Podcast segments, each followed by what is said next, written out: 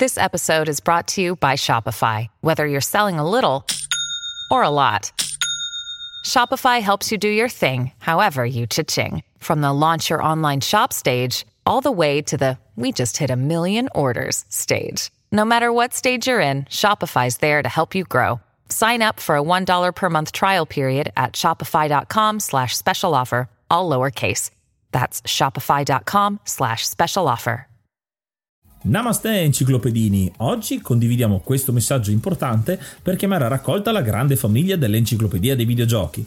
È passato ormai qualche anno dalla nascita del progetto e per continuare a creare contenuto abbiamo tanto bisogno di voi. Il computer con il quale realizziamo tutto il materiale dell'enciclopedia dei videogiochi, dal podcast alle grafiche, ai video, alle dirette, eccetera, dopo 12 anni di onorato e fedele servizio ci sta abbandonando con una rapidità preoccupante che ha reso quasi impossibile continuare a creare contenuti. Quindi, se volete, potete contribuire dandoci una mano andando su enciclopediadeivideogiochi.it e cliccando supporta il progetto. Ogni donazione ci permetterà di sostituire l'attrezzatura fondamentale e necessaria a tenere viva l'enciclopedia. Crediamo che l'unione faccia la forza ed in questo momento ne abbiamo proprio bisogno. Da 5 anni cerchiamo di regalare emozioni, condivisione, informazione su un tema a tutti noi tanto caro, i videogiochi. Grazie a voi potremo continuare a farlo senza il rischio di dover fermare tutto il nostro malgrado.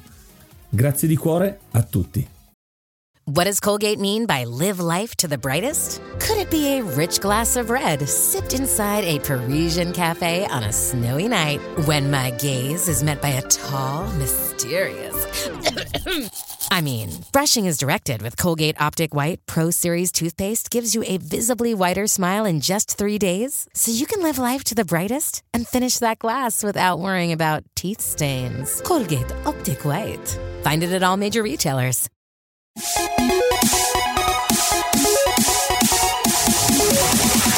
Tutti nasciamo giocatori. Anche un neonato gioca a tiro alla fune con il proprio piede, ancora prima di capire che quel piede è suo. Per questo la domanda non è quando hai iniziato, ma perché non ti sei fermato? Queste sono le parole dell'autore che andremo ad analizzare oggi. Una leggenda nel campo videoludico che, con un successo dopo l'altro, ha sempre cercato di proporre un suo approccio costruttivo, ragionato, ma soprattutto divertente al suo modo di lavorare. Questa è la monografia di Sid Meier.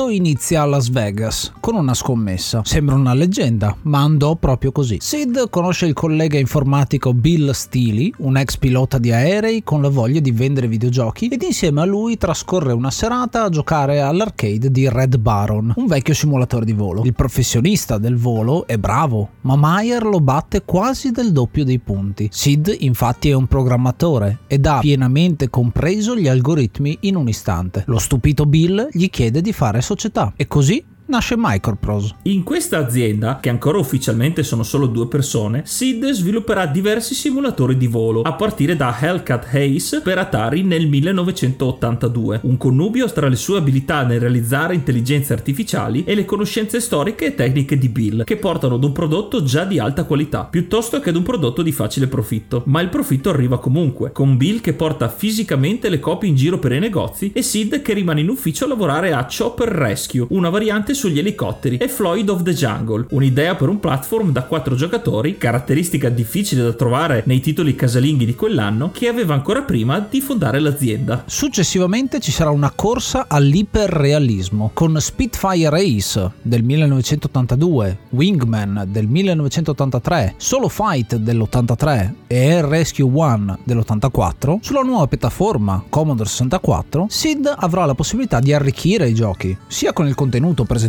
su schermo che con i manuali, dei veri e propri pamphlet di informazioni storiche e tecniche per gli appassionati di aeronautica. E non solo, i manuali diventano anche un'occasione per contrastare la pirateria che comincia a dilagare proprio in questo periodo. Interessante proprio come in questi anni ci sia quasi una doppia influenza. I videogiochi evolvono con gli aerei, diventano più realistici e più precisi. E gli stessi aerei evolvono, integrando interfacce, gli HUD, Heads Up Display, che somigliano proprio a quelli dei videogiochi.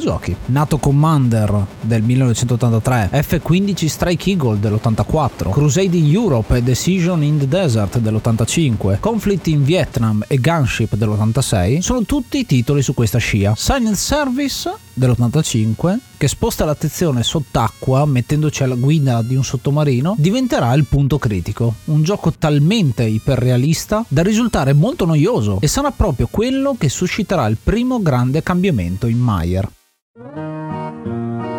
La svolta arriva con Sid Meier's Pirates del 1987, un videogioco che nasce in contrasto a tutto. È un gioco che cerca il divertimento puro, che dà scelte multiple al posto di quello che accadeva nelle avventure testuali. È un gioco che non ha un game over, ma piuttosto sei tu che decidi di appendere gli stivali e la sciabola al chiodo e goderti la tua pensione. E soprattutto è un gioco che battezza uno dei capisaldi del modo di fare videogiochi di Sid Meier. Il videogioco è una serie di scelte interessanti, non per forza c'è una risposta giusta. Il successo di Pirates porterà Microprose a lavorare agli adattamenti di Tom Clancy per Red Storm Rising del 1988 e F-19 Stealth Fighter del 1988, dove finalmente avranno la possibilità di usare legalmente marchi registrati e non come all'inizio con gli esperimenti pre-Microprose su Star Trek, Space Invaders, Pac-Man e Formula 1, tutti titoli tra il 1975 e l'82. Quando decide di applicare i principi di Pirates ad un gioco di spionaggio, esce lo sfortunato Covert Action del 1990, una spy story con grosse problematiche di programmazione che spingono Sid a prendersi una vacanza. Essa si rivelerà una ventata d'aria fresca che gli farà ricordare la sua infanzia in Svizzera, le montagne, il paesaggio e, grazie ad un pizzichino di aiuto dall'amico Will Wright, creatore di SimCity in quell'anno, darà il là alla creazione di Railroad Tycoon e con esso l'altro grande pilastro del suo stile, costruire anziché distruggere.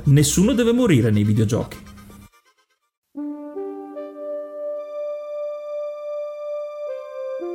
Ora il neopapà Sid Meier è maturo dal punto di vista professionale, ha incasellato numerosi successi ed è fermamente convinto di riuscire a fare la sua magnum opus, così come Wright fece con SimCity. Si mette quindi al lavoro e riesce a realizzare Civilization del 1991, un gioco enorme che lo stesso Sid descriverà come frutto di un processo simile alla modellazione dell'argilla. Aggiungi un pezzo, vedi se sta bene, lo rifinisci, togli l'eccesso e ricominci. Civilization segna anche un momento di scissione con Bill Steely che seguirà la fallimentare divisione arcade, che nei primi anni 90 negli Stati Uniti è un mercato assai povero, mentre Sid si concentrerà sui titoli home computer e sulle loro conversioni per console casalinghe. Sarà anche un momento per rilasciare le versioni aggiornate con Pirates Gold nel 93 e Sid Meier's Railroad Tycoon Deluxe, sempre nel 93, con grafica aggiornata, segno di un'evoluzione che dà più importanza visiva al gioco. Ma Sid non segue le mode ed infatti creerà nel 94 Sid Meier's CPU Bach, un gioco musicale dall'idea interessante ma uscito sullo sfortunatissimo 3DO. Per fortuna che Microprose aveva già abbastanza soldi da attutire il colpo.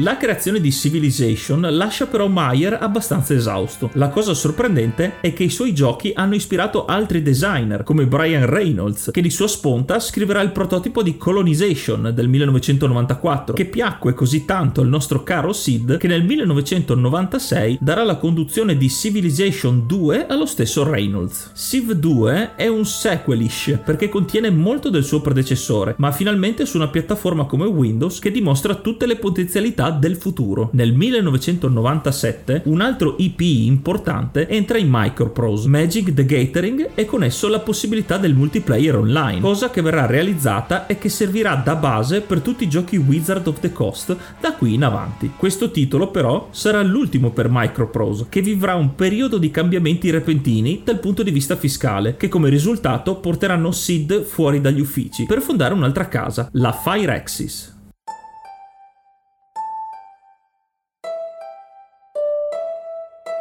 La neonata Firaxis ha uno dei migliori programmatori sulla piazza ed anche uno dei più conosciuti. Non a caso su tantissimi dei suoi giochi è presente il suo nome in copertina, ma gli mancano i copyright per continuare i franchise. Nel frattempo, visto che gli è rimasto comunque il nome, usciranno Sid Meier's Gettysburg nel 97, Sid Meier's Antietam nel 99 e sempre nel 99 esce anche Sid Meier's Alpha Centauri, un modo per dire al mondo videoludico che Sid Meier c'è ancora e sforna ancora ottimi titoli. In questo periodo Activision, che è la detentrice dei copyright, ha una diatriba con Avalon Hill che fece uscire un gioco da tavolo chiamato Civilization prima di tutto quanto. Il risultato finale era chiaro, il nome doveva andare nelle mani di Firaxis e così finalmente poté uscire Civilization 3 nel 2001. Un ulteriore passo avanti verso l'edutainment, un gioco che ti insegna anche la storia.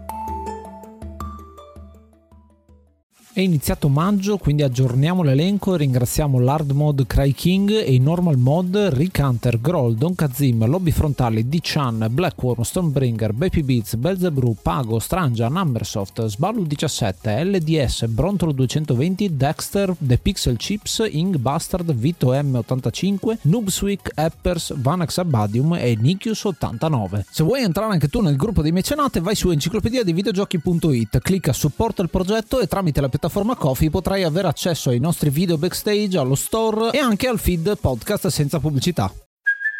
Hey, it's Kaylee Cuoco for Priceline. Ready to go to your happy place for a happy price? Well, why didn't you say so? Just download the Priceline app right now and save up to 60% on hotels. So, whether it's Cousin Kevin's Kazoo concert in Kansas City, go Kevin, or Becky's Bachelorette Bash in Bermuda, you never have to miss a trip ever again. So, download the Priceline app today. Your savings are waiting to your happy place for a happy price. Go to your happy price, Priceline. Ci stai seguendo da Apple Podcast? Ricordati di lasciarci una recensione e farci sapere che cosa ne pensi del nostro podcast.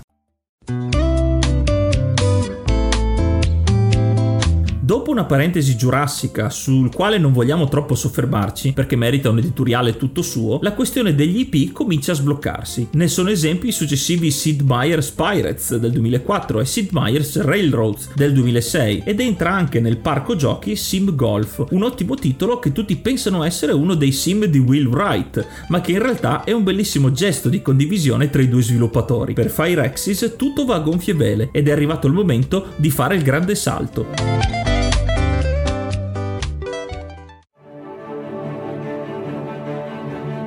Nel 2005 esce Civilization 4, ennesimo aggiornamento che si troverà a scontrarsi con un pubblico che cerca il politically correct, con l'inclusione di sempre più civiltà diverse in una sorta di globalizzazione del pubblico. Colonization del 2008 diventerà uno spin-off della serie, mentre con Civilization 5 nel 2010 ci sarà un cambiamento epocale per la serie, il passaggio dalla griglia quadrata a quella esagonale, che risolverà il problema degli spostamenti diagonali alla radice. Civilization Revolution del 2008 ed il seguito del 2014 sono un altro esperimento, titoli console only che però non soddisfano, così come Civ World nel 2011, dove una delle meccaniche principali si basava sulla cooperazione tra giocatori, che purtroppo non è avvenuta. Quasi come ricordo delle origini, uscirà anche nel 2013 Sid Meier's Ace Patrol, un gioco sugli aerei che hanno fatto la fortuna della prima Microprose.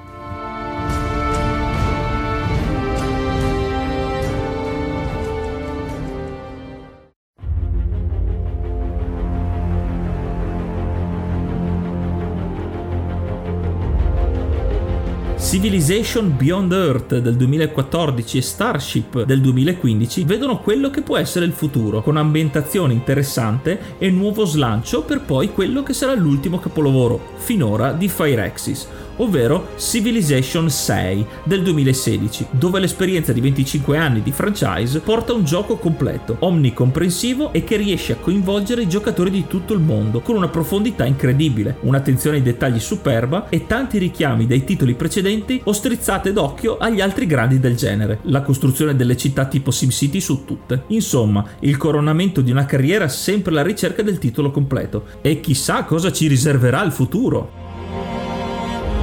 Esatto, esatto. E questo è un editoriale che vi ha mostrato quelli che sono i giochi di Sid Meier fino a quelli che sono usciti adesso, quasi tutti. Poi nel dettaglio, ad esempio, non abbiamo fatto XCOM, la serie che è uscita su Fireaxis, ma Sid Meier non è stato tanto dentro lo sviluppo del gioco, ha dato molte dritte, ma non è puramente figlia sua, ma figlio di Jake Solomon, ad esempio, che è anche un'altra personalità abbastanza interessante da analizzare. E tu cosa ne pensi allora di questa monografia? Lo l'ho trovata molto interessante proprio nel personaggio di Sid Meier e anche come si è sviluppata la sua prima casa come la Microprose che tengo a cuore dai tempi in cui giocavamo sempre con l'Amiga, abbiamo giocato i vari titoli, soprattutto Civilization e i suoi vari titoli. La cosa molto molto bella che ho apprezzato della persona è che appunto ha saputo rinnovare un concetto già pronto. Quindi mi è piaciuto molto il passaggio della monografia dove viene paragonato uno scultore che aggiunge, rifinisce, elimina il superfluo e ricomincia. È ben motivato il successo che ha avuto nei titoli che ha saputo sempre sfornare, anche però il fatto di aver spaziato, quindi non essere rimasto schiavo del prodotto che lo ha reso famoso. Quindi come gli attori che decidono di uscire dal classico personaggio per non essere ricordati solo per quello, lui è riuscito comunque a sfornare titoli di tutto rispetto. Sì, in un certo senso sì, ha sempre voluto rinnovarsi su quello, poi Civilization è stato un successo talmente tanto grande che è ritornato diverse volte, ma molti considerano l'evoluzione proprio del videogioco come un videogioco nuovo, anche se la base è sempre quella, ci sono meccaniche nuove, ambientazioni nuove, grafica nuova, ovviamente le musiche che sono di contorno e anche di sottofondo a questo editoriale, che hanno arricchito il gioco, quindi anche lì è una ricerca continua di strade nuove e scelte interessanti che è uno dei pilastri che abbiamo cercato di, di dire eh, di Sid Meier. Una cosa che è molto interessante secondo me è che parliamo di 40 anni di carriera, più di 40 anni di carriera, perché Sid inizia prima di Microprose con qualche esperimento, appunto ne abbiamo parlato, e in 40 anni sono susseguite numerose leggende metropolitane, tra cui una quella del Nuclear Gandhi, ovvero una leggenda che moltissimi nel mondo videoludico conoscono, ovvero Gandhi, governante, il reggente insomma della civiltà degli indiani in Civilization 1, si dice che avesse questa cosa particolare, ovvero il fatto che la sua aggressività partiva da 0 o da 1 comunque, un evento fa diventare tutti quanti ancora più pacifici e fondamentalmente Gandhi andando sotto 0 per un errore di stack overflow diventa con l'aggressività al massimo, quindi diventa quello che lancia le bombe atomiche a tutti quanti gli altri.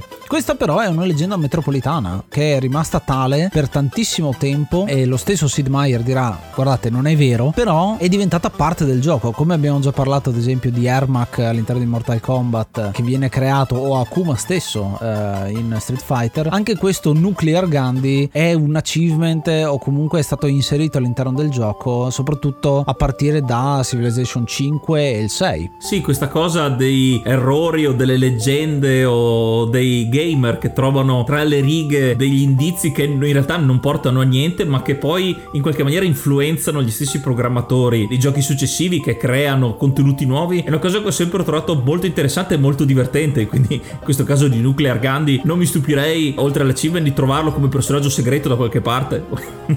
Nello stesso Mortal Kombat Eh sì, insieme eh a. Ermac anche. C'è anche il fatto che non muore nessuno nei suoi giochi, o meglio, per tantissimo tempo nella sua produzione aveva questo di non uccidere nessuno, nonostante facesse un sacco di giochi basati sulla guerra, perché erano eh, simulatori di volo, erano sottomarini, comunque cose molto legate al tema dell'esercito e della guerra, ha sempre dato quella in più alla programmazione per far vedere, che ne so, il pilota che cascava con il paracadute e quindi si salvava alla fine è una cosa che eh, è un'attenzione particolare che secondo me ci sta perché dà ancora più l'elemento gioco, l'elemento ludico proprio di quello che è il videogioco che vai a fare. E anche una lettera d'amore ai giocatori, come tu l'hai notato e, e l'hai trovato molto interessante, anch'io da un altro punto di vista è proprio il non tralasciare e dare in un certo senso un'importanza anche al meno importante dei personaggi, fare in modo che si noti che il personaggio non muore, per quanto sia un personaggio secondario o di contorno, fa vedere la cura e anche la passione che ha messo in tutti i suoi giochi.